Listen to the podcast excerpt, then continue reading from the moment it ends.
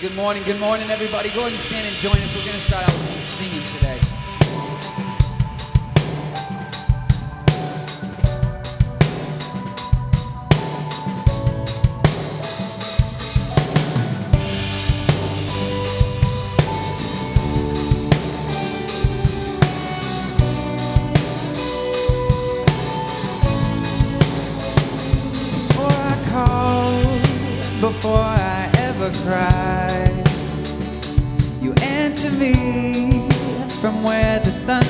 Hides.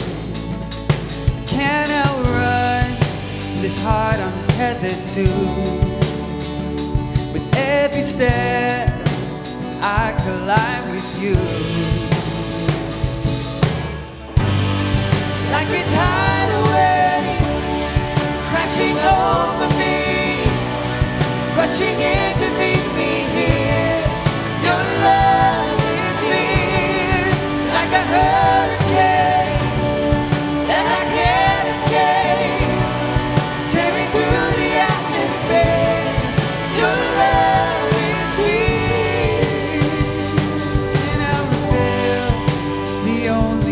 I found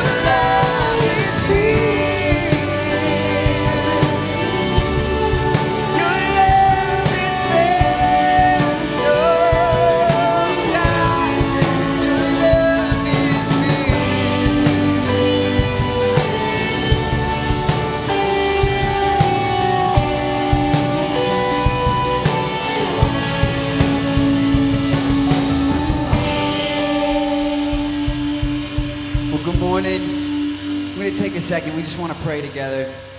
We've got a lot of needs going on. If ever you are in need of, of prayer and you'd like the church and the staff to be praying with you, just so you know, there are slips um, in the hot spot and uh, that just our prayer request forms that you can leave with us. And through the week, we actually we read through those. You can leave them anonymously, but we pray as a staff for those every single week. And some of the ones that we want to pray for this week are just a lot of the health things that are going on. There's so many, um, especially with kids, so many health needs with kids and, and difficult things being found out, difficult prognosis. And so this morning we're just going to pray. You've got things going on in your life, and uh, and so we're just going to lift it up all together. I believe that God truly does hear our prayers. I believe that our prayers change things, that they matter, that He asks us to pray not because it's a cool thing to do, um, but because our prayers actually shift things. And so we're going to pray this morning. God, I just thank you. I thank you that you are a God who who is active and who cares, but God, that you are also, you are a God who desires to heal. To mend broken relationships and, and hurts, pasts, presents, and futures, God. We pray that you would just begin to move in tangible ways, Father. For those who have left uh, prayer requests for us to be agreeing with, Father, we just lift them up to you. You know what they are. That you would that you would see them, for those who took the time to write them, that they would just experience your peace. God, that you are ever present in their circumstances and in their worlds. Pray that it would cause us to worship even more. We thank you, God, for your faithfulness. In your name we pray.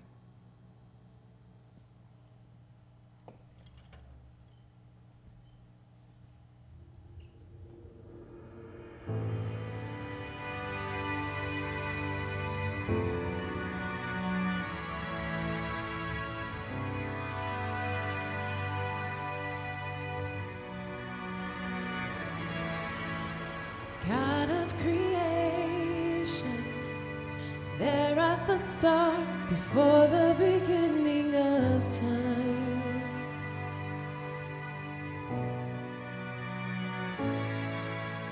With no point of reference, you spoke to the dark and fleshed out the wonder of light.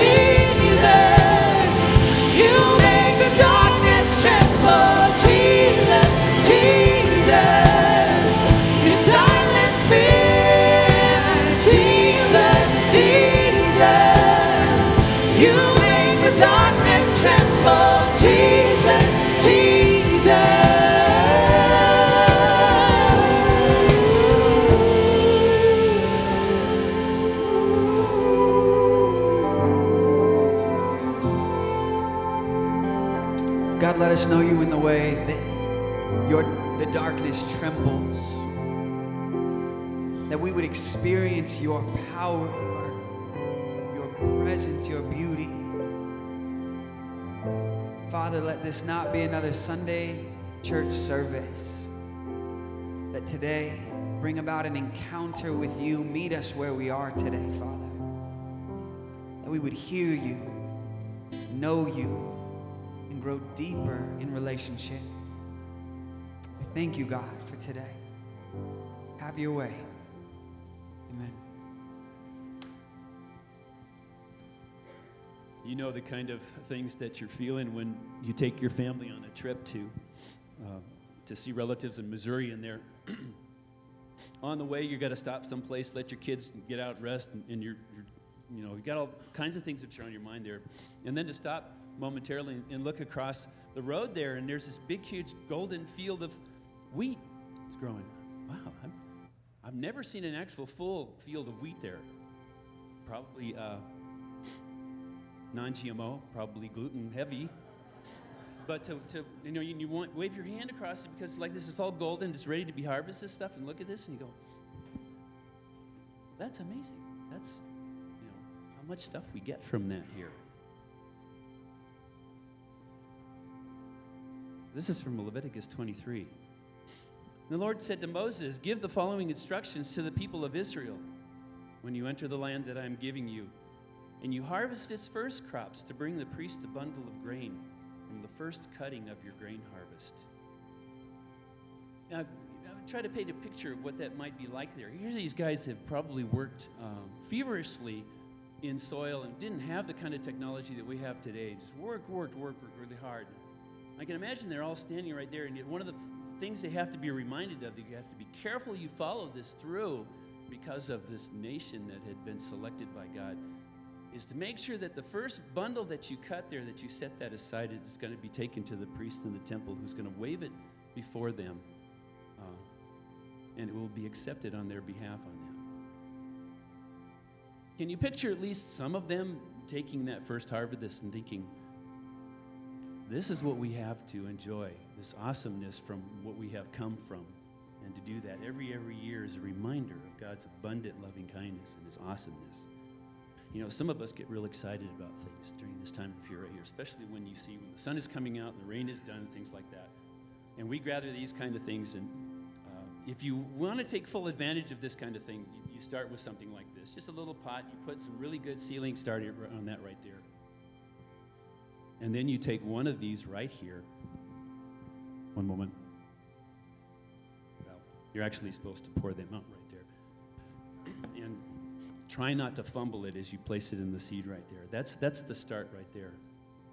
And I'm going to do whatever I can to make everything look like it comes from uh, the produce department at Walmart. When I finally get done with that, which those of us who are into farm, you know, gardening and, and growing vegetables know that that's never the case. And you, you, you plant the seeds uh, to take advantage of the early season here, but you have to grow them indoors and you have to make sure that the conditions are right. And then you finally go out to where your soil is and you to plant them in the soil, but you can't do that until the, the temperature is correct and the soil is perfect on that. But that takes uh, several years to be able to do that type of thing. And you're thinking, why not just uh, go to Home Depot and buy a tomato plant and put it in the ground? Uh, for those of us that have been down this road here before, you realize there's nothing like the stuff that you grow on your own. So if you're really into growing your own vegetables, oh, you w- wait for that one day when you finally got the harvest there, and you're looking at this and thinking, it's mine.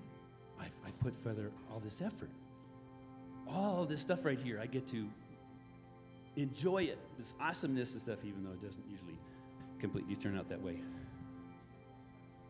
You know, when you're a young man, you, you learn some things in life. One of the things that I always remember is, excuse me, when Susan and I were first married and we were beginning to raise our three children, Elizabeth, John, and James. I didn't have a job. I had no prospect of a job. Uh, and Oregon at the time had a bad economy. I knew that, and I was trying to, you know, sell myself for something that I'd never had done before. And one experience was going to a, a building to try to fill out an application and an appeal for some job on that. And going up there, and the door was locked, and I looked inside, and I go, you know what, it doesn't look like anybody's around here. And starting to walk away from the building and turn around and see this sign on the, side, the window that said for lease. Um, that wasn't so much the you know comical routine there as it was the, realization that the fear began to set in that I'm never going to get a job and the family's going to starve and uh, what am I going to do? And tell my, my parents all about this stuff. And, and yet, you know, you go back over the years and you see how God does actually provide for you. And so this year, I'm thinking, when these things get started, and some things grow well, some things don't, but that's okay. Yeah, finally, when you have the harvest there and you hold that thing up right there and, and you say, you know, this is something that I put the parts together, but God is the one that gives about the growth. There's a harvest here. And that causes you to go from a, uh, a, stingy, hoarding type of attitude to say, I am so gracious that a God of heaven has provided these things that I would like to take a moment and to try to decide which ways that I can show that gratefulness back to Him. As the ushers are coming forward, that's one way you can do that.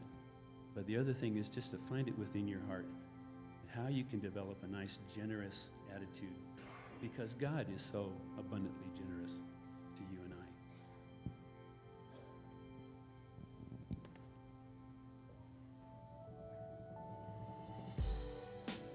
Hey guys, my name's Emily. And I'm Erica, and I just wanted to, we just wanted to come up here and welcome you. Thank you guys so much for coming. For those of you watching at home, I am so jealous. Um, if you are a fifth and sixth grader, you guys can go ahead and go. How many of you are going to the marriage retreat? Woo! Me too. Just a reminder, your final uh, payment is due today. You can pay that either online or at the hotspot. We also have so many different life groups um, that you can sign up for at the hotspot. Um, you can grab this little piece of paper and find out a location that works best for you. Also, for those of you watching at home, pay special attention. We are going to be transitioning to a new live platform, live.avjourney.com. So make sure you start making that transition. If you have a babe that gets fussy during service, we have a cry room in the back, and you can go ahead and go in there and get some quiet and still be able to hear and watch the service. Also, make sure that you uh, know that anything that you hear up here or uh, you want to know more information about, you can have you can head over to the hotspot, which is right out those doors, or you can just go online to your favorite platform. We're on Twitter, Facebook, Instagram, all the things. All right, and that's it for announcements today. So go ahead and stand up and greet your neighbor.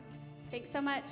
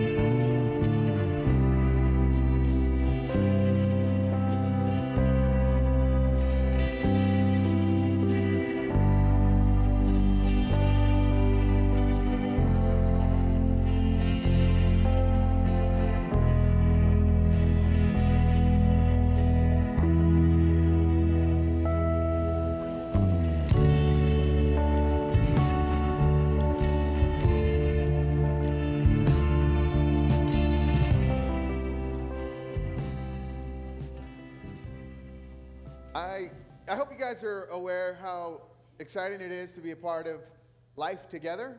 We're doing life with others. And if you're new to Journey or if you've been around for a while and you're just looking for your next step, way to connect, man, make sure you take advantage of the life groups we're just starting. They're, they're going to be all around the community, so you can find one near your place, hopefully, or at least somewhere closer to you. And uh, that's, I appreciate the ladies telling you that because we needed uh, we needed you guys to know this is going to be happening right away. We're starting them this week.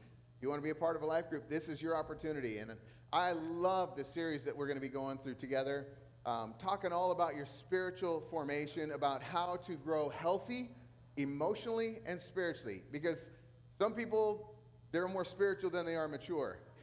And we need to get it together so there's maturity and spiritual health all together. So that's what we're going to be going through series is going to be amazing, and uh, you really need to check it out. Swing by the hotspot, get information, and check it out. If you don't, you know, if you go for a couple weeks and it doesn't seem to fit, go anyway. No, come to it. Go to a different one. Go to a different one. There's there's lots of groups. You can find one maybe that's a little more to your your liking, but give it a try. If you've been wanting to get connected, wanting to grow, this is your window. It's your opportunity. Don't miss it. Anybody really good at waiting? Anybody really, really patient? Uh, you, you wouldn't say you were, were you? In public, you probably wouldn't admit it. I'm terrible at it.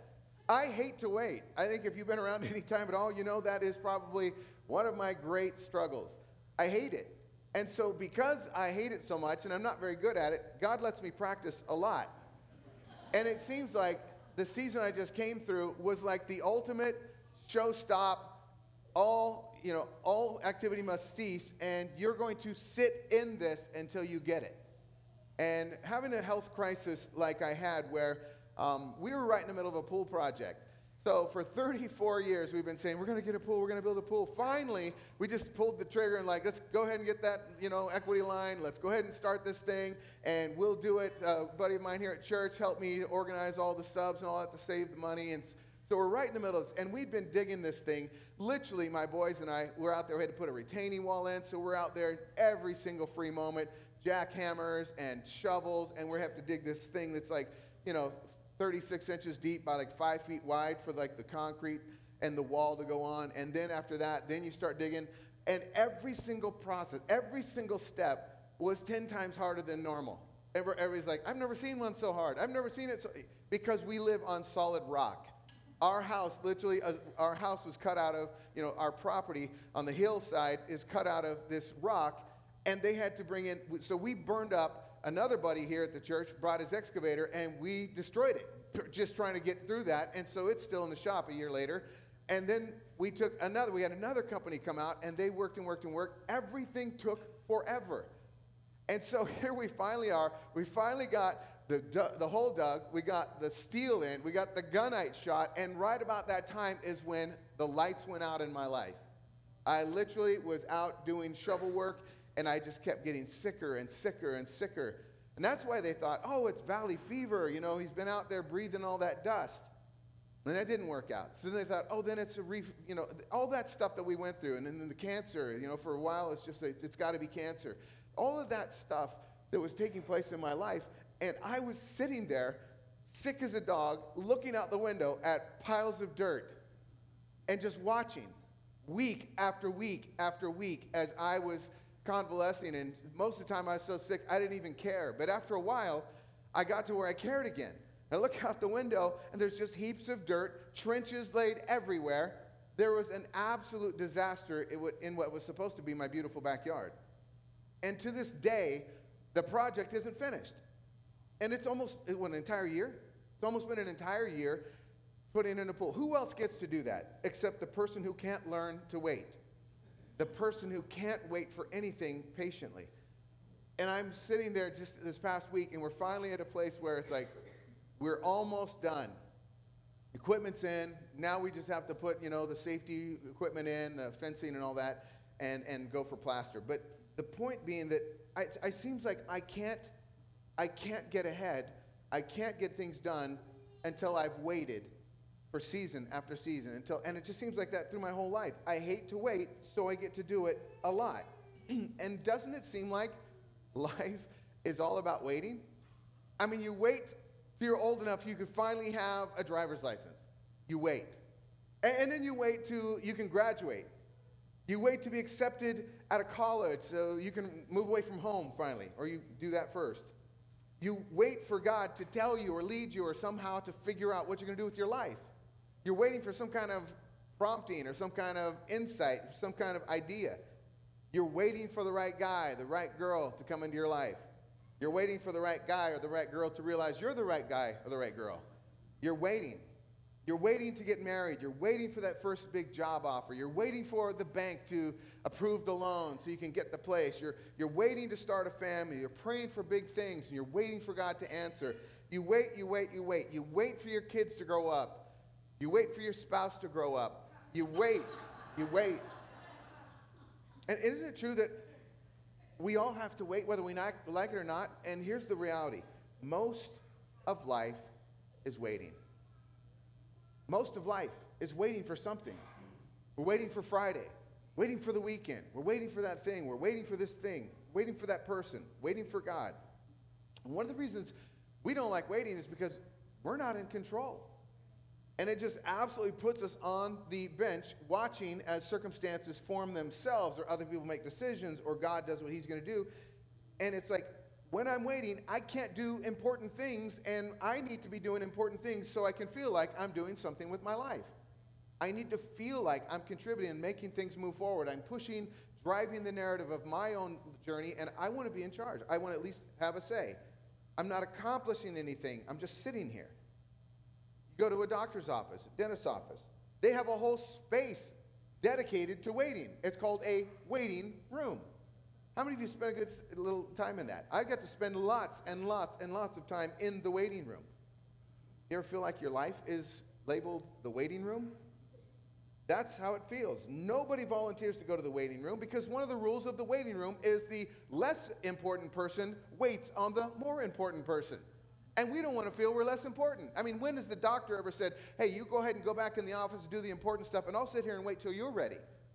Never happened because you're less important. They're the ones with all the knowledge. And we don't like to feel like we're less important, like we're not informed, like we're not special. So we don't like waiting on others. We don't like how it makes us feel. What I love, you know, go to places like Disneyland, and Disneyland's got it together, right?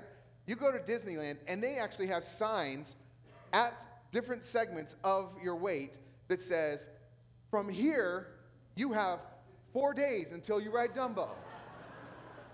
from this point, you have, and it's, I, wouldn't it be awesome if life had those?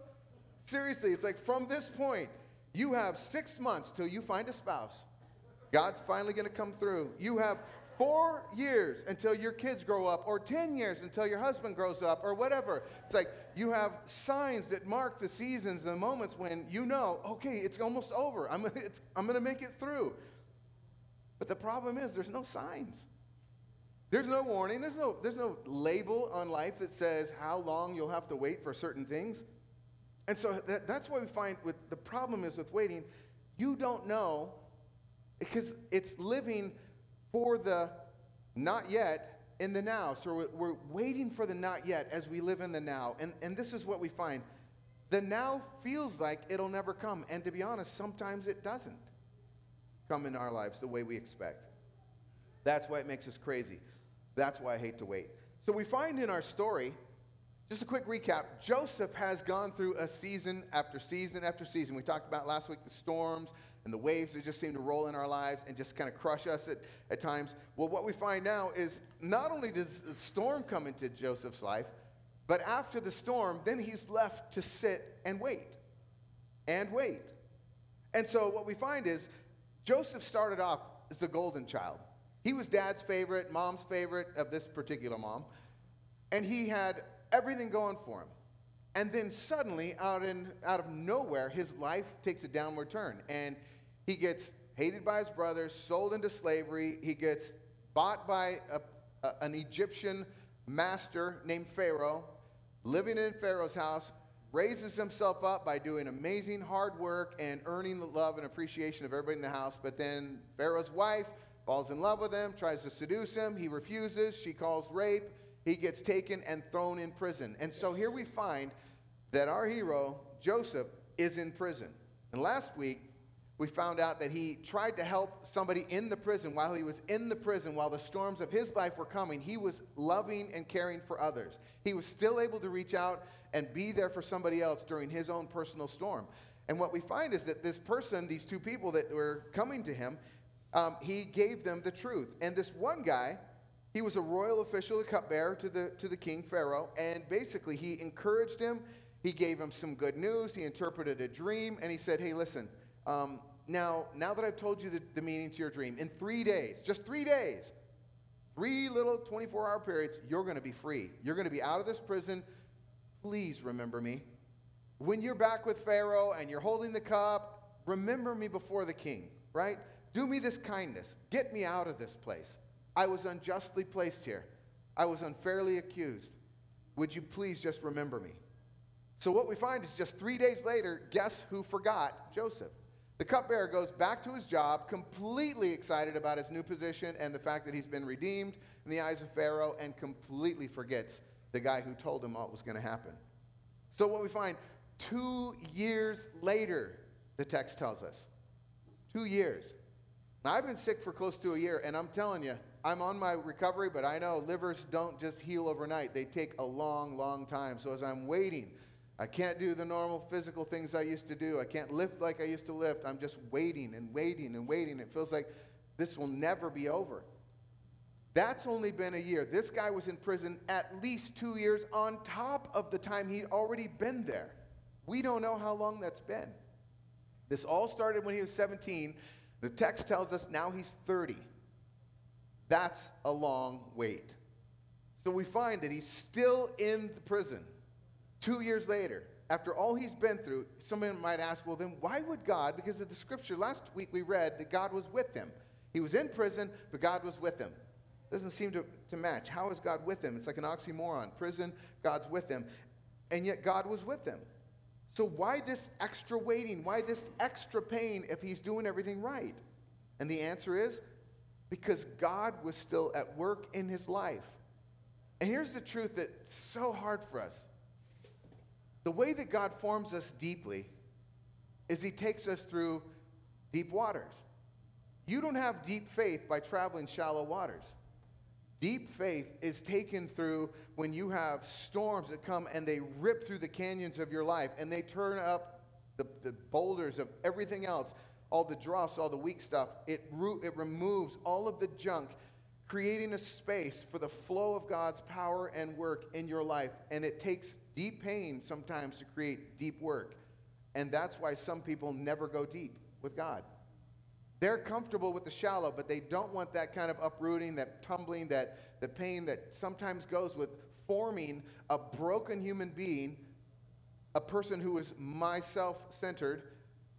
That's really a difficult transition to move us into the place God wants for us. So it's hard, and that's why, man, if we submit to it, some of God's greatest work takes place in those deep, dark places in our heart.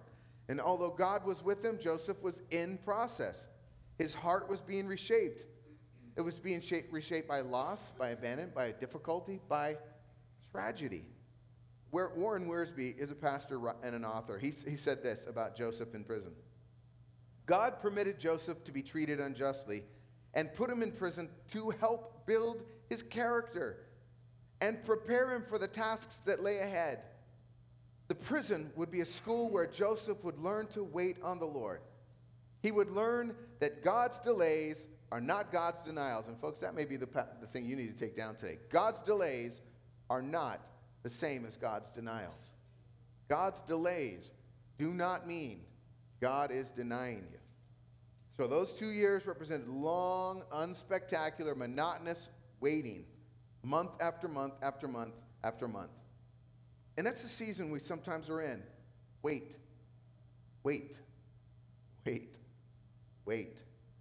But the truth is, it only seems like nothing's happening because the, the surface is where it's all calm. But if you've, got, if you've done any kind of diving, or if you've been in those deep water, you know that there's a lot going on under the surface. There's a lot taking place deep below. And it was happening in reality, a whole lot was going on below the surface of his life, even though it seemed like all he was doing was just holding down the fort in prison, waiting. Because there's, here's the reality we find in Scripture God talked about this with Job, the guy who went through so much challenge and pain. There's no hurry up process for refining gold. And what God is creating in you is not just flimsy aluminum. God is making gold the purest, most precious thing that, that we know, this, this kind of metal that we all think is like amazing. Well, God's doing this. He's turning you into the thing that we associate with the greatest treasure in life. Well, that's what he's saying. You are his greatest treasure and He's shaping you, and He's forming you, and He's purifying you. And what does gold have to go through to, to become this kind of purified process, this thing, this beautiful thing? It's being dug out of the ground, it's being hammered, it's being heated. It's being melted and smelted where they take all, scrape all the dross off the top and it repeated over and over until it's purified and ready for use. That process is slow and hard. There's a lot of heat, a lot of pain. But this is what one author said affliction is how we are refined. As Jesus' followers, affliction refines us. And I'll be honest with you. After having gone through different crises and tra- challenges in my life, and after having been through a lot of pain with a lot of others, I've realized that the people that I love the most and enjoy who they are as a person are people who've gone through deep pain. The people who I respect and listen to their opinion are not the people who everything's gone perfectly in their life and they've never, never been through anything, but they're the people who have gone through the challenges and difficulties and have been shaped by pain. And, and those kind of people, they speak into my life and I listen. But it was kind of like when Lori's mom had taken her own life, and people just want to come in that have never been through anything in life, offer platitudes. Oh, it's all okay. She's in a better place. Da da da da. We're just kind of like, really? And you've been through this, and you know how this feels, and you just want to tell us how to behave and how to respond and how to feel right now? It's just too hollow. But when those people who have been there come to you and they just throw their arms around you and say, I'm so sorry, there are no words. That's when you know. There's a shaping that's taking place in this life. And there's something so beautiful about this life. There's something, I don't trust people who haven't been through anything on the deeper issues of life. I don't trust their opinions. They haven't been shaped by it. And I just think that's what God is saying. He's like, I'm shaping you, Joseph, because you're going to have to be trusted by the most powerful man in the known world. You're going to have to be trusted by a nation, one of the most powerful nations in the world. You're going to have to be trusted by everybody in leadership. You're going to have to be trusted by the people. And there's only one way they're going to trust you if you have been formed so deeply. Your character is so immersed in the truths of, and the, the realities of God and His purposes, you won't be shaken by anything. Think about it. Joseph was being shaped and refined for greatness. And think about all the Bible characters who had to go through immense years of challenge and waiting and waiting. It goes all the way back. Abraham waited 100 years for the birth of Isaac. And remember, that's the great grandfather of Joseph. It's Abraham, Isaac, Jacob, Joseph. That's kind of the descendants. So this is Abraham's great grandfather. Great great. Moses didn't get to lead the Exodus until he was 80. Noah waited 120 years for rain. Even Jesus had to wait 30 years for his public ministry to begin. Paul had to wait in silence for like three years after he was converted just so people would believe him. He had to go through a season in uh, Arabia. And there's just, it seems like everybody who goes through anything, you know, that God wants to use greatly, he has to take through something difficult. And the list doesn't end there. God is always working his pe- uh, in his people while they're waiting. Because what God accomplishes in private today, God reveals in public tomorrow. Again, what God accomplishes in private today, He's going to reveal in public tomorrow. But you're not ready for public tomorrow until you've been through the challenge today. Some of you are going through something right now, and it's, and it's just whatever it is. It could be a family issue, it could be a personal, physical issue, some of the stuff I'm going through. It could be a corporate issue, a financial issue. It could be a marital issue. It could be a child rearing issue. It could just be something, a personal sense of loss or can't find my way issue. Whatever it is. Let me just tell you that you are not there for no reason. I'm not saying God put you there, but what I am telling you is God will use that thing in your life to shape you. Waiting can be wasted, or waiting can be transformational. That's the choice we're given, and that's the choice we're studying. That is the reality we're studying here as we look at Joseph's life. Two full years. After two full years, after all the other years he'd been through, half of his life now has been spent in a very painful situation of loss, working very hard to get just a few, you know, steps up before he gets knocked down again and he hits a turning point out of nowhere. And for Joseph, this was just another day in the dungeon. It was just another day like every other day for the last number of years. Except that the night before this day, Pharaoh had a bad dream. Genesis 41 is our text today. We're going to read quite a bit. So, two full years later, Pharaoh dreamed that he was standing on the bank of the Nile River. In his dream, he saw seven fat, healthy cows come up out of the river and begin grazing on the marsh grass. Then he saw seven more cows come up, from, uh, come up behind them from the Nile, but these were scrawny and thin. Now, these cows stood behind the fat cows on the riverbank. Then the scrawny, thin cows ate the seven healthy fat cows. At this point in the dream, Pharaoh woke up, but he fell asleep again and had a second dream. This time he saw seven heads of grain, plump and beautiful, growing on a single stalk.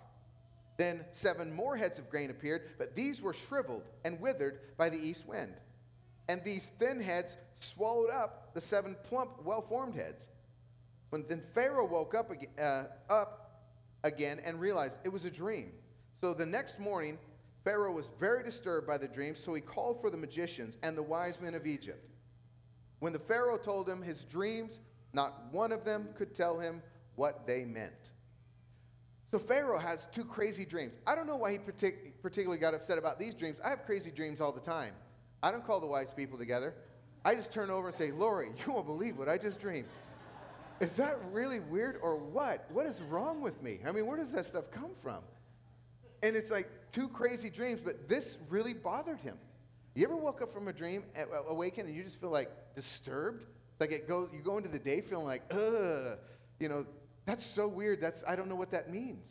Well, this is one of those dreams. And he's like, this is disturbing me.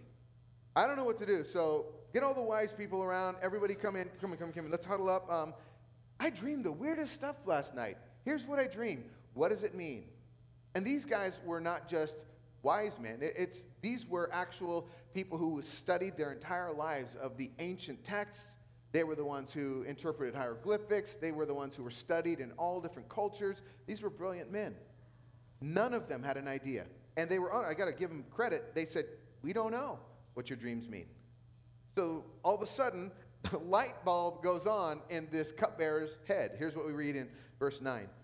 Finally, the, finally, you might want to underline that because finally to you means, oh, just finally, that means something else. No, finally means Joseph has been in prison for year after year after year after year. And finally, the king's chief cupbearer spoke up. Today, I've been reminded of my failure. In other words, duh, I just remembered something. He told Pharaoh, Some time ago, you were angry with the chief cupbearer, uh, chief baker, and me, and you imprisoned us in the palace of the captain of the guard. One night, the chief baker and I had, had a dream, and each of us and each dream had its own meaning. There was a young Hebrew man with us in the prison who was a slave of the captain of the guard. We told him our dreams, and he told us what each of our dreams meant. And everything happened just as he had predicted. I was restored to my position as a cupbearer, and the chief baker was executed and impaled on a pole. Bam. Pharaoh sent for Joseph at once, and he was quickly brought from the prison. After he shaved and changed his clothes, he went in and stood before Pharaoh. There is so much in this little passage. For you and I, it's just like, oh, some things, things worked out. This was a guy whose life had been all about the pain for years and years and years. And Pharaoh hears there's somebody who could actually tell him what his troubling dreams meant. He's like, man, go get the guy. Get him in here right now. But it took a minute because think about this Joseph had been for years, he'd been in this dungeon. In the dungeon, where there's no running water, that means that the guards had to bring down water for them to not only drink from, but to clean themselves from. So, guess how often they probably cleaned themselves? That they had to use the restroom in a bucket or in a corner. I mean, this was a really, really nasty situation. No soap, no water regularly. I mean, these were the kinds of things. So it says that Joseph had to get cleaned up. He had to shave himself. And I, I just wonder how big his beard was. I just, mine would still be like this after that long. But just some people, it's like down to the floor. He smelled like nobody's business. And he runs and he gets cleaned up. Imagine now this, this moment, this long awaited moment. It's been years since he's been part of the real world. And what a powerful contrast from the dungeon, the pit under the palace to the royal room with Pharaoh himself. In just moments, in just moments, his life turned from the absolute pits to the palace. Can I tell you that for some of you, you think God will never come through for you? And that's why it is so, so, so critically important we learn what to do in the pit so that we'll be ready for the palace or the next thing when the promotion comes. Because that day will end. Lori and I were talking about it yesterday, and just as we were thinking of, uh, of her mom's loss and taking her life, it was just kind of like, what would, I mean, she would be such a different person now because everything, what we've learned in life, and this is just 50 some years, that we've learned that this too shall pass. This season is not forever. Whatever your season is, it is not forever. There were horrible seasons where I thought, my God, if this continues, I don't know if I can make it. And there were beautiful seasons where like, man, I just love every minute of my life. It doesn't matter what season it is, every season comes to an end and the next season comes. Every fall, you know, turns to winter, and every winter turns to spring, and that's just kind of the nature of life. And whatever you're going through right now is not the end of the story, it's just a season. And if you can get the perspective that what you do in this season determines what happens next, it will change everything. It doesn't matter what the season is, it just matters what you do with it, how you interpret it, who you believe is in charge of it, who you're trusting to lead you through it, and what you're allowing to take place in your character as you're in it. This is just what's taking place. This long awaited moment comes. Pharaoh's palace now has this Hebrew slave cleaned up, dressed up, and probably got a few nicks from the shaving. He's just standing there trying to figure out what have I done now? What's happening next?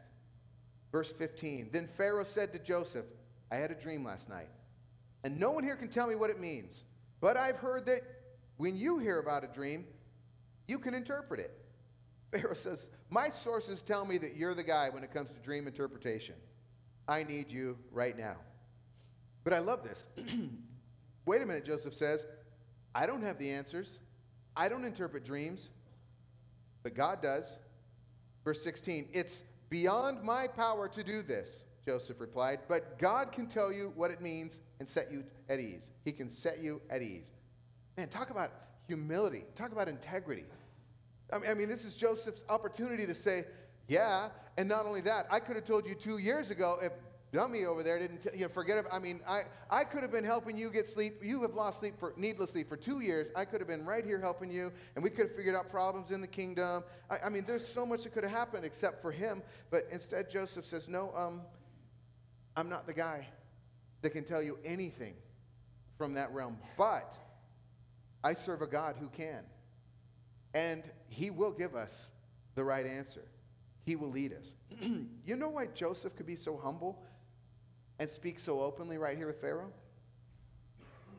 Because his heart had been broken and reshaped by God in his prison. Because he had been melted down and smelted. He'd gone through the furnace of pain and loss and tragedy, and he didn't let it destroy him. He didn't let the loss define him. He let it refine him. That's what takes place when we have submitted ourselves, when we completely go to God in our, our difficulty, in our weight. The circumstances were unbearable, but his character was being shaped into, into pure gold. This is what happens when we go through affliction and our eyes are on God, our trust is in God. For the rest of Joseph's life, from the time he was 30 to the time he was 110 and died, we do not hear Joseph once blame his brothers who sold him into slavery. We don't hear a word of bitterness against Potiphar's wife, who lied about him and got him thrown in prison for all those years. We don't even hear a snarky comment about the dumb cupbearer who forgot about him for two years. None of that. Joseph was in prison. Eventually, he got out, and he could have done what he wanted with all of them. After he got out and was raised to his position, he could have had power over every one of them and used it to his advantage to pay them back, but he didn't. So let's continue. Pharaoh told Joseph about his dreams, all the cows, ears of corn or grain. Calmly, Joseph tells him. Joseph replied or responded, Both of Pharaoh's dreams mean the same thing. God is telling Pharaoh in advance what he's about to do. The seven healthy cows and the seven healthy heads of grain both represent seven years of prosperity.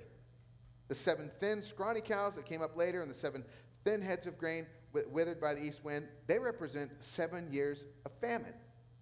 So this will happen just as I've described it. For God has revealed to Pharaoh in advance what he's about to do. Lucky guy. How many of us get that, right? The next seven years will be a period of great prosperity throughout the land of Egypt. But afterward, seasons. What are they telling about seasons? But afterward, there will be seven years of famine, so great that all the prosperity will be forgotten in Egypt. Famine will destroy the land. This famine will be so severe that even the memory of the good years will be erased. Ever feel like that right now in your life? That's like you can't even remember the good times because you've had so many years of struggle. Even that will be erased. For as for having two similar dreams, it means that these events have been decreed by God, and he will soon make them happen. In other words, this is confirmed. God is just telling you in multiple ways. And I'm telling you, that's what I'm discovering that when God warns me in multiple ways to stop, to slow down, to change something, I better listen. And I'm learning. I'm a slow learner, but I'm learning. After Joseph heard about the dreams, he said, Listen, I'm just the messenger, but God is for sure telling you something important. Seven years of blessing and prosperity are coming. And you, you really need to enjoy and prepare because seven years of tragedy and famine are coming. And this is all God's plan, and it's all going to happen as He said. But listen, God, God, God, God, God, all the way through. His answer constantly points back to God. Instead of calling attention to himself, he has to say, It isn't me, it's God. And God said, and God wants you to know, and God wants you, and this is God's plan. And he added a few words of counsel. He goes on in verse 33 Therefore, Pharaoh should find an intelligent and wise man and put him in charge of the entire land of Egypt. Egypt's going to need a strong, well organized rationing program, right? Because when there's plenty, what do people do? They eat plenty, they spend plenty, they don't save. So he says, You're going to need somebody who has the insight to plan ahead, who's going to see oversee the building of storage silos in cities all around the nation. You're going to have to have somebody who can uh, basically discipline the people to bring a portion of every harvest into the grain uh, into the, the granaries. this is critical. You're going to need a manager, a, a really strong and wise manager who can hold fast in spite of all the pressure, who sees the thing ahead of time and, and plans well. And never once did he say, hey, by the way, um, I know a guy He's fresh out of prison and he's looking for a job. I mean, I know somebody who can, he doesn't promote himself. I deserve the position. Verse 37. Joseph's suggestions were well received by Pharaoh and his officials. So Pharaoh asked his officials, Can we find anyone else like this man, so obviously filled with the Spirit of God? What is this saying? That after all of those years of being lied about in prison, beaten, taken advantage of, these things have come about that he says, This man, obviously, it's visible on him. God dwells with him. He dwells with God. Oh man, I want that to be said of me. When I'm done with this season, and I want people to be able to say, you know, whatever else happened in his life, whatever he's been through, the Spirit of God is with that man. God's presence is obvious in this person's life.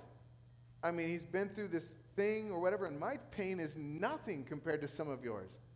I mean, my, my pain in my past has been absolutely blessed compared to some of the things you've been through. And I want all of us to be able to stand at the end of that and, and just hear the words of God, you know, over us. well done, good and faithful servant. I want the people around us to be, be able to say, you know what? I don't really like what they believe, or I don't even know what they stand for, but you can't fault their character. Look at them the ways of God, what they believe is all over them. this God is obvious through them. It was obvious Joseph was perfect for the job, but even though he could have pitched himself, promoted his agenda, and said, Hey, I know a guy, he basically waited on God in this instance and let God do it. Verse 39. Then Pharaoh said to Joseph, Since God has revealed the meaning of the dreams to you, clearly no one else is as intelligent or wise as you are. Wow. You will be in charge of my court, and all of my people will take orders from you. Remember what happened just hours before prison, prison, prison, year after year. Now he's saying, All of my people, everybody in my court, they're going to listen to you. Only I, sitting on my throne, will have a higher rank than yours. Man, I'm impressed. Joseph's self control. I mean, he could have manipulated, dropped hints, but once again, he's just waiting for God, waiting for God to do what only God can do. In the loneliness of those years, in the abandonment of those seasons, in the forgottenness of the prison, I'm going to let God do what God wants to do and trust Him. And that's why he's in the Bible, because he did it right. He got it, he figured it out. One of the only people that we find in the scriptures that didn't have a major blow up in his life after he had the season of incredible blessing. He stayed fast. And folks, that's what I'm telling you. Some of your pain right now is not there to hurt you, it's not there to crush you, it's not there to destroy you. It's there to harden and shape you into the image of Christ and to give you the courage to face what you're facing because God wants to use you in ways you would never have dreamed of. God wants to use your life, your pain, your difficulty and it, this is just one of those stories. How many of us could say that didn't happen for me because I manipulated, I plotted to get my way, and now I regret it. I mean, I did everything possible to pitch myself and sell myself. I got the job, and one of the saddest experiences I've, I've learned to, and I've gone through with people is when they finally got the thing they manipulated and twisted and corru- they did all these things, even cheated to get, only to see it blow up in their face or dissolve in their fingers. So heartbreaking. I forced it, I made it happen, and now I'm miserable. But that's not the kind of promotion Joseph was after, and he didn't get one until God said it's time. Because if God is in it, he thought God would do it. God did. so, since there's so much more to this, I want to wrap it up with just the final passage and then a couple uh, insights. First, verse 41. Pharaoh said to Joseph, I'm putting you in charge of the entire land of Egypt. Then Pharaoh removed his signet ring from his hand, placed it on Joseph's finger. He dressed him in fine linen clothing and hung a gold chain around his neck. He was rapping after this. I mean, this guy was like ready for MTV. He was like, this, this is seriously a statement of you are now wealthy. You are now powerful. You are now in charge. Then he had Joseph ride in the chariot reserved for his second in command. And wherever Joseph went, the commander was shouting, would shout, kneel down, in other words, bow down. Somebody royal is in your presence. So Pharaoh put Joseph in charge of all Egypt. Took the signet ring, which is basically his stamp saying, whatever you stamp has my authority. It's like the platinum card of their day, where kings paid their bills and signed their laws and all that kind of thing. Now, Joseph had that power. He gave him clothes, jewelry, all that just moments before. He was stinking, rotting in the dungeon. Now he's the second in charge. Talk about a role reversal, man, how God can change everything in a moment. In a moment, your life can change. In a moment, that person can walk into your life, and all of a sudden, what you've been praying for changes. In a moment, God can change things at your job. In a moment, God can heal that problem. In a moment, God could bring that family member home bring that relationship to a, a healthy place. In a moment, things can turn around financially. In a moment. And that's why it's so important what you do with this moment in pre- preparation for that moment. What you do during your wait ultimately defines you. You can either emerge resentful or refined. Waiting turns out to be one of God's most important tools. So here's just a couple highlights. One, how do you wait well? While you wait, do what you can. Do what you can do. What could he do? All he could do was basically love well, lead well from where he was, influence well, use his love of God and his trust in God to help others. He constantly was helping others, telling them their dreams. He was doing so well in prison that even in the prison system, it says he rose to the top because he was a man of character and, a man of incredible insight. He said, God has me here for a reason. Do what you can where you are with what you have. Right now, be a person of character. Right now, do the right thing. Right now, tell the truth. Right now, no matter what's going on, honor God with this moment. Honor God with this moment. No matter what is going on around you, no matter who you're married to or what the next thing that's happening, your job, your boss, do what you can right now to honor God. Do the right thing. Next, develop the discipline of waiting purposefully. Don't waste your wait. Don't waste the waiting room just staring off and flipping through Instagram and doing nothing. Disciplines are things we do to grow in our ability to do the things we can't do yet. I'm going to do today what, what you won't do, so tomorrow I can do what you can't do. I'm going to do today what you others won't do, so tomorrow I can do. I'm going to lift this today. I'm going to exercise today. I'm going to get my character refined today, because in the future I want to be used by God like very few people. I want to trust Him with this. So let's practice the spiritual discipline of waiting. This means for me, and this is the hardest thing in my life, it's waiting when I want to take charge. It's getting in the slow lane and not looking for the faster one. It's when I come up to a stoplight, I'm not moving to the shortest line. It's not going to the, the gas station and looking for the only open pump and griping and complaining when Costco's closed and Sam's Club's lines are 10 miles long. It's not any of that stuff. It's not going to the grocery store and saying, oh my gosh, look at all these stupid people out on my day. It's at those moments when you're like, God, this is the moment. This is my wait. How How do I wait well? And folks, it is a lesson. Wait purposefully. Wait well. Get in the slow lane sometimes and just say, God, I'm not in charge. You are. Move yourself into a position where you have to take your foot off the throttle and say, I'm okay with waiting on you, and this is going to be hard until we're retrained in this. But God, I'm just going to trust that even my days are numbered by you, and you know how much time I have, and you know what I need. So when I can't control something, I'm not going to try. I'm just going to look for an opportunity to use this moment well. So the last few days, particularly in the last week or so, as I've been thinking about all this, I've been slowing down, and man, it's amazing how God's been bringing people into my life. Just as I'm getting ready to come speak, you know, Thursday night for student ministries, um, a person walks in that's, you know, without a home, and they're, they're looking, and it's, you know, it's late, it's in the evenings, and, and you know, I'm, I'm just trying to walk over here and, and do this service, and um, needing some help. And I'm telling you, in a lot of days, it'd be just like, no time for that, sorry, got to lock up, I'm on my way. But it's just like God's just prompting me, no, this is your moment, right here, right now. This is the thing that, where we find ourselves, wherever that is, discipline yourself to wait purposefully. And finally, believe God's promises while you wait. God has promises. He's giving you, He's giving you an opportunity to grow and know, to grow and know Him more. So while the band comes up, I want to pray over you. And I want to pray that wherever you're at in your wait, you would see there's purpose in it. The refining process would not destroy you, it would actually make you.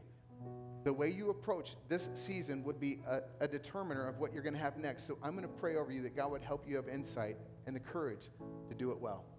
Let's pray. Father, as we close today, I'm, I'm not an expert at this, and you know better than anybody. I've struggled with this my whole life. I don't wait well. I want things to happen quickly. Caused me a lot of grief and a lot of pain and a lot of physical uh, destruction. And I just pray, Lord God, that as I learn this and as we as a community learn this, that we as a community would purpose ourselves to wait well.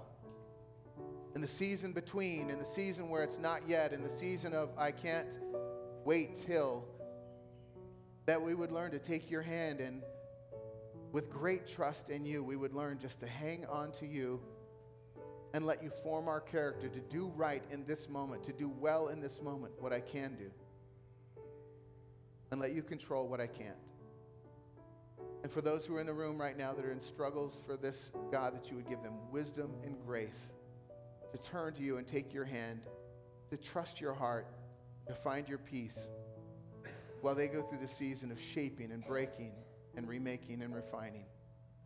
We pray this over them, God, for the great season ahead of blessing. In Jesus' name, amen. Hey, stand with me, guys. Next week we wrap up our series with a crazy talk about how to get over a hurt. So let's talk about that next week. Let's worship together.